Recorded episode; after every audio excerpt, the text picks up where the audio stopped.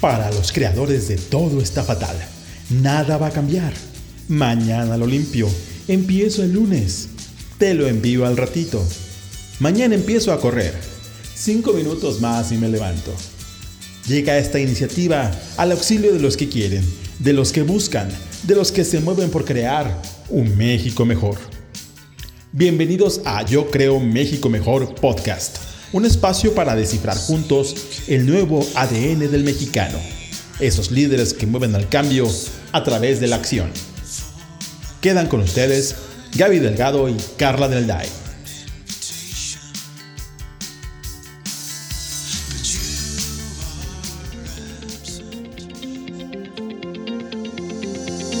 Hola, bienvenidos a Yo Creo un México Mejor. Yo soy Gaby Delgado.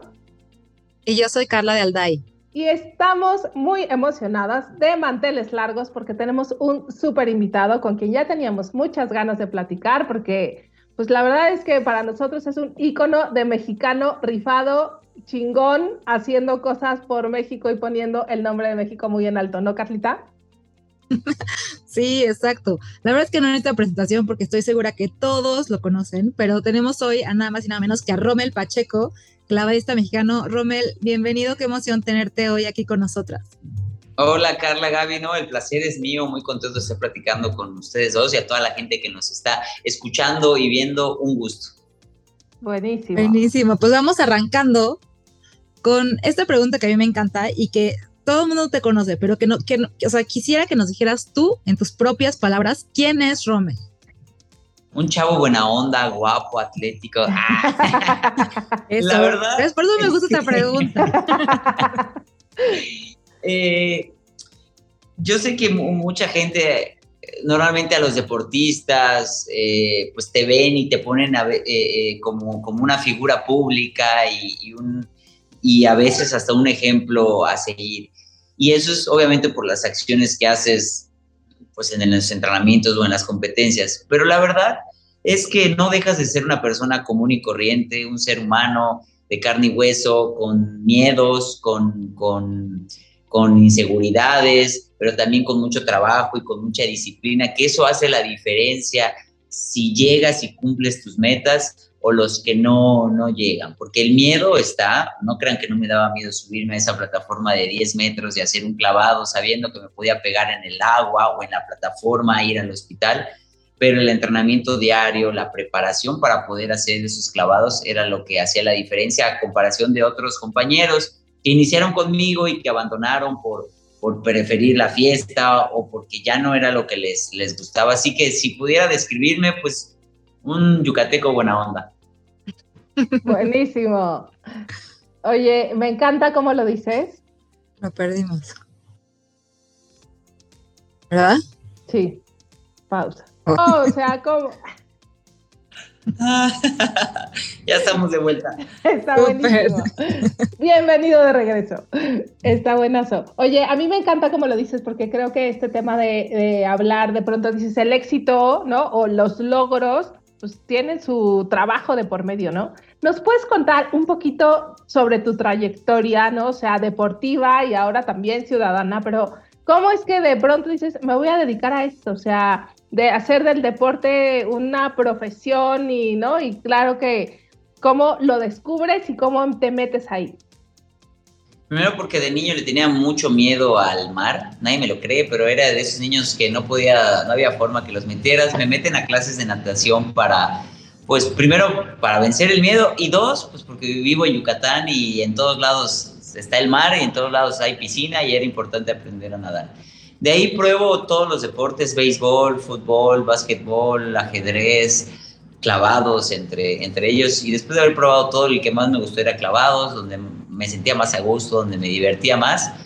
Dejé las demás disciplinas, me enfoqué en clavados, me seleccionan a los 11 años de edad eh, para estar en el Comité Olímpico Mexicano, para un proyecto eh, pensando a futuro. Y ahí fui, fui este, dejándome llevar por, por este sueño de estar en Juegos Olímpicos, por este sueño de hacer lo que más, más me gustaba.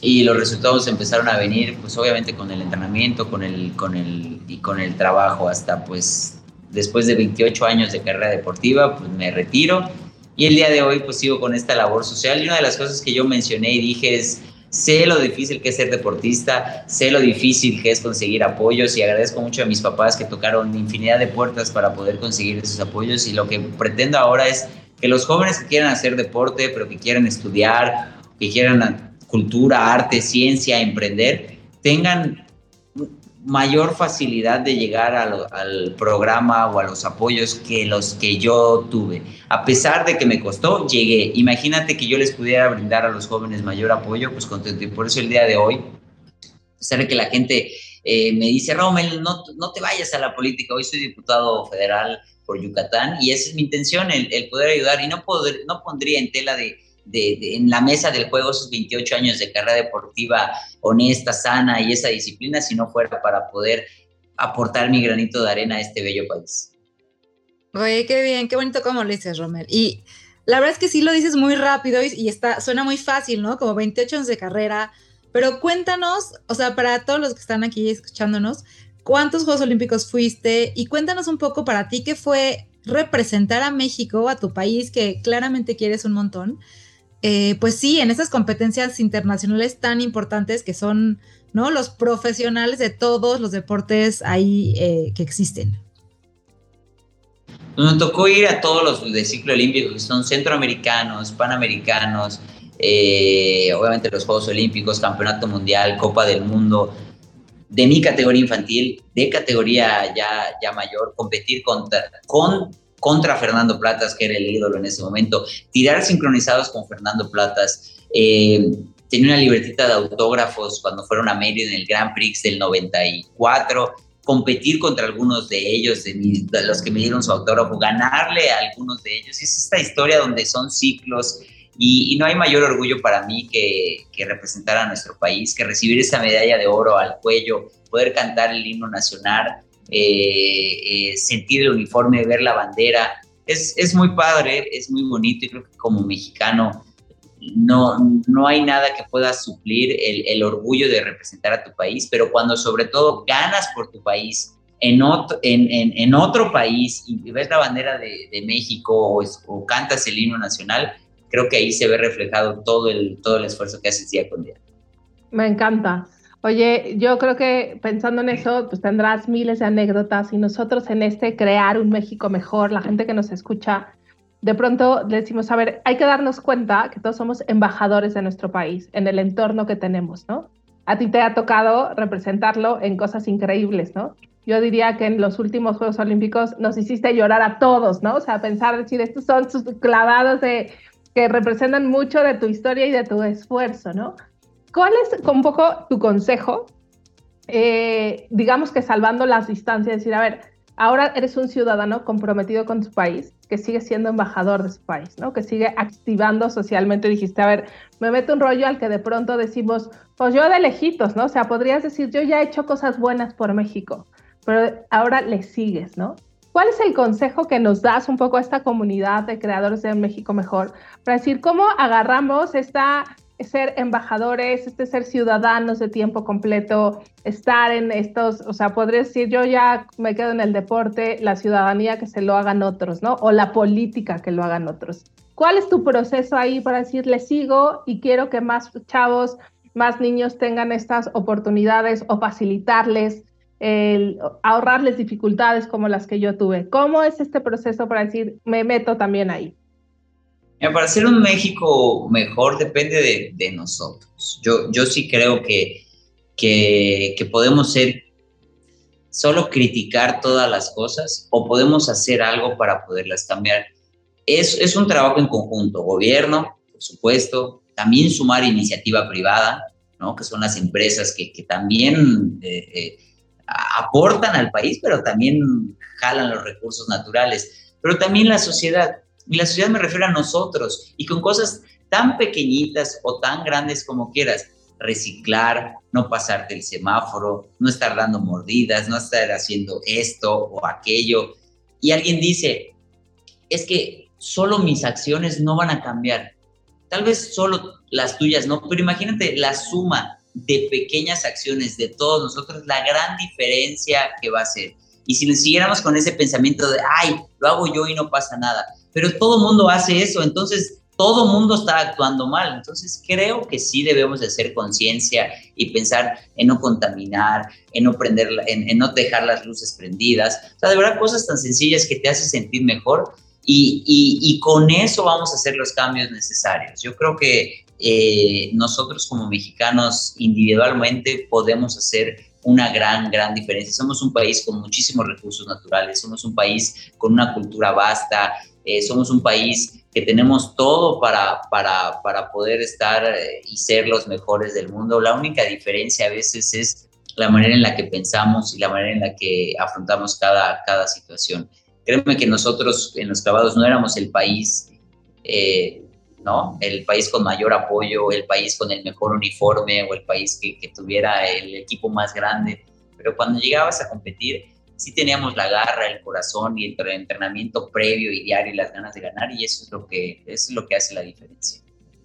Ah, Romel, me encanta escucharte y qué bueno que lo ligaste a la parte de deporte porque, eh, o sea, aparte de este movimiento justo pensamos esto, ¿no? Que cada persona hacemos la diferencia desde donde estamos, por más chiquitita que parezca la acción, la suma de acciones en un sentido, ¿no? O sea, propositivo es lo que hace el cambio verdadero. Y yo te quisiera preguntar, en ti en específico, o sea, ¿cuánto de esta, cuánto del deporte te ayudó o, aprendiste de, para poder tener esta mentalidad o cómo te impactó toda esta disciplina del deporte, para, tú crees, para tener hoy esta experiencia, esta forma de, ver la vida? 100%, 100%. El deporte, aparte de la salud física que te da, te da esa fortaleza mental, te da esa fortaleza de tener objetivos claros, de trabajar por ellos, por luchar, por no rendirte. Pongamos un, ejemplo muy sencillo. En la escuela te ponen mucha tarea y ¿qué es lo primero que dices? Ay, qué flojera, mañana lo hago y mañana lo hago y no entregas la tarea y repruebas el examen. En el deporte tienes que entrenar y a veces no es que esté el entrenador detrás de ti diciendo lo tienes que hacer, porque tú sabes que si no entrenas cuando llegue la competencia, el que va a perder y el que al final va a estar llorando y triste porque no ganó, porque le fue muy mal, eres tú. Y eso lo aplicas después en, en, tu vida, el tener objetivos claros, el trabajar por ellos, el luchar, el a veces perder y tener que afrontar la derrota, evaluar y analizar qué fue lo que pasó para prepararte y que en la siguiente ocasión no, no pase lo mismo. Pero eso es en la escuela, es en el trabajo, es en la familia. Entonces el deporte te enseña a, a lidiar con la frustración y a tener objetivos claros. Me encanta.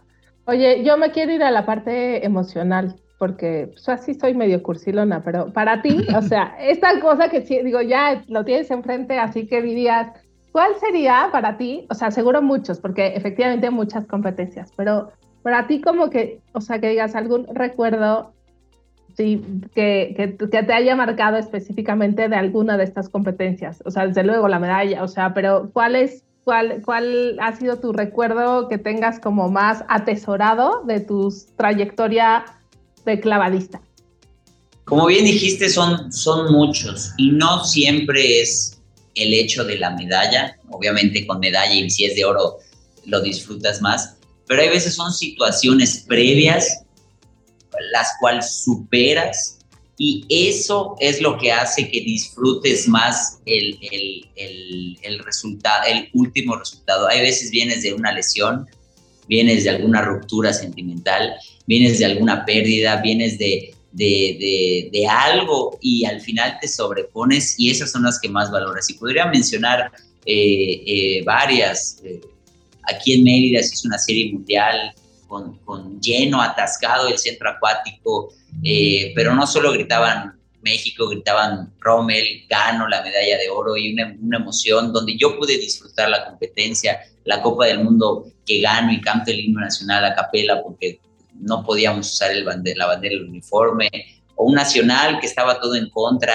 y, me sobrepuse a todo y gané, y así podría seguir, pero lo más bonito de eso es el poder disfrutar el resultado con tu equipo, con tu entrenadora, con el equipo multidisciplinario y con tus amigos, porque muchas veces puedes ganar, ajá, y, y luego, ¿no? Que sigue después. Y también, ¿qué haces con la medalla? ¿Qué haces con el resultado? Solo eh, no sé, subir tu foto y, ya, o con ese resultado, con esa medalla, motivar a más personas a que también trabajen, a que también luchen por sus sueños.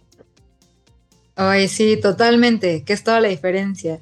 Oye, Romel, y en este momento nos gusta pensar, o sea, visibilizar estas características o hablar de esas características que tenemos los mexicanos, sobre las que hablamos poco y que son muy positivas. Y pensando en que tú has conocido a tanta gente, ¿no? Tantos mexicanos, pero también tanta gente de todo el mundo, me encantaría escuchar qué piensas sobre, o sea, ¿tú qué crees que los mexicanos, o sea, este tipo de características que tenemos o atributos que son muy valiosos y sobre los que deberíamos estar hablando mucho más y presumiéndolos mucho más eh, en general? Mira, el mexicano tiene, tiene esta gran virtud de, de, vivir la vida feliz, de, siempre la fiesta por dentro, de tomarlo mucho a, broma y deberíamos utilizarlo más para que las cosas se nos resbalen, las cosas que no podemos controlar y enfocarnos, esta es la cosa que le hace falta a los mexicanos, enfocarnos en lo que sí podemos trabajar y, ir sobre, sobre, ese, sobre ese camino. No hay cosas que no están en nuestro poder, si el petróleo sube, si el dólar, lo que tú quieras, ¿no? Y, y, no prestarle atención a algo que no, bueno, a menos que seas el, el, el, de Banjico, ¿no? Que ahí puedes hacer algo, pero si no, enfócate en, en, tu trabajo, enfócate en tu familia, enfócate en lo que sí puedes mejorar para estar bien. Entonces yo creo que es eso, solo es cuestión de enfoque, seguir con esa virtud de, de, reírse, de, ser alegre. Somos un país con de verdad muchísima cultura, muchísima gastronomía,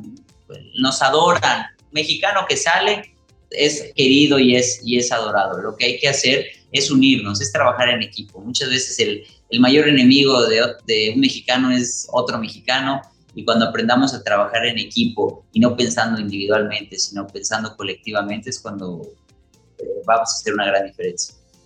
Me encanta. Dices gastronomía y no más de pensarte en Mérida, uno suspira o babea, ¿no? De decir, híjole, o los dos. Exacto.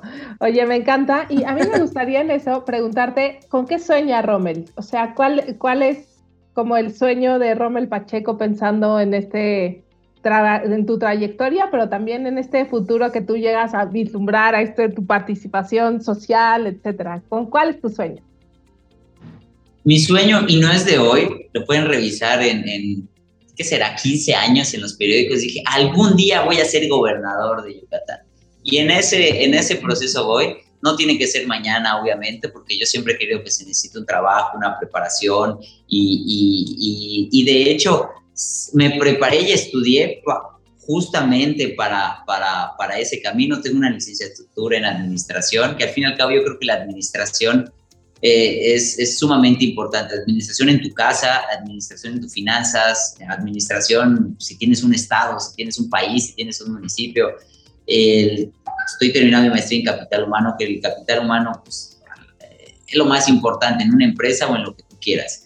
Y, y esa labor social siempre ha sido encaminada en eso. Digo, es un sueño, estoy trabajando por él. Diosito dirá si lo consigo o no, pero por lo pronto en ese camino es ir ayudando, es, es dejar un, un ejemplo positivo a la gente que sí se puede. Cuando yo he estado en cualquier proyecto, siempre ha sido que si aún, sin aún saber el resultado y a lo mejor sin, sin aún eh, estar seguro de hacia dónde iba a ir, siempre enfocado a hacer las cosas bien. Cuando me invitaron a, mira quién baila, la verdad es que no bailo muy bien y ahí está. Eh, ¿Quién es la máscara? No canto y ahí estoy, ¿no? pero eso no quiere decir que el resultado no se dio, al contrario, son experiencias y más allá de lo que, de la virtud que tienes que tener para cualquier situación y más para ser un servidor público es el ser buena persona mucha gente me dice, es que no estudiaste derecho.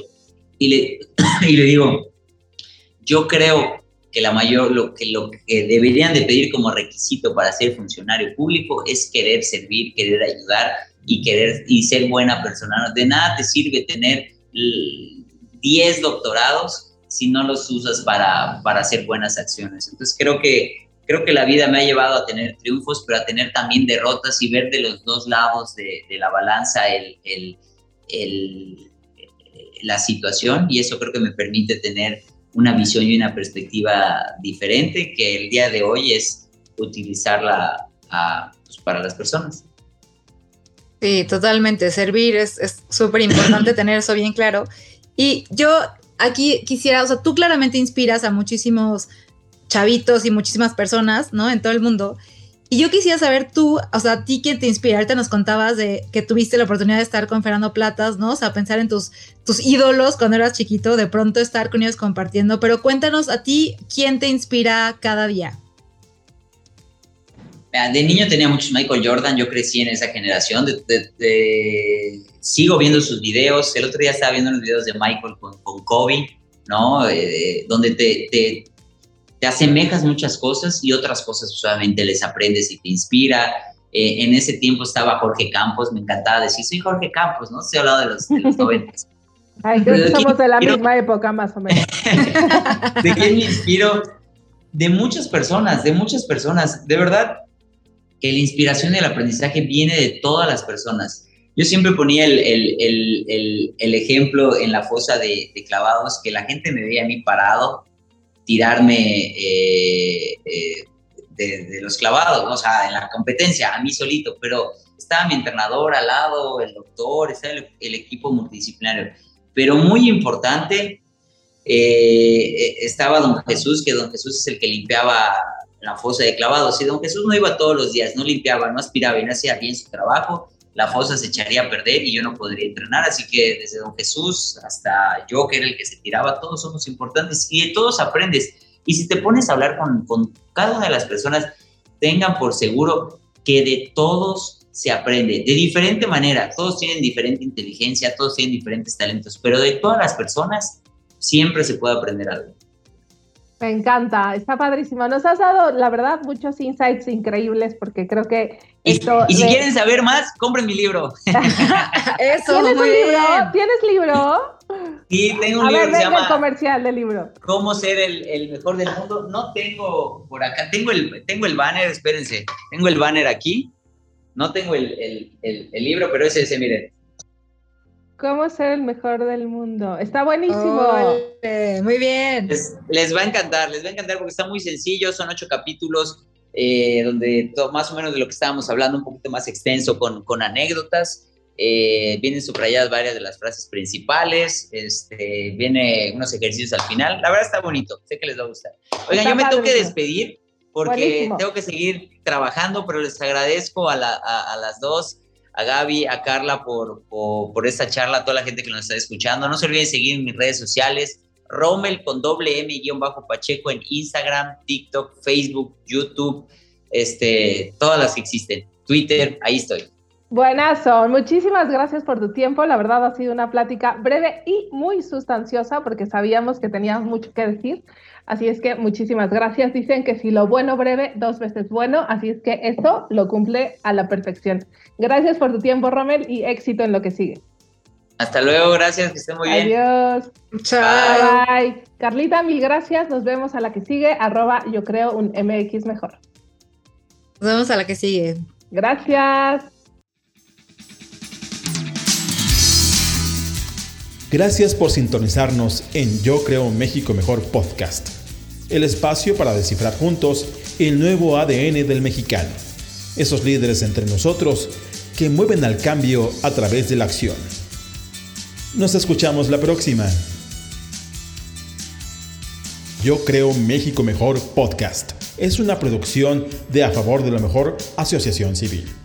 Todos los derechos reservados.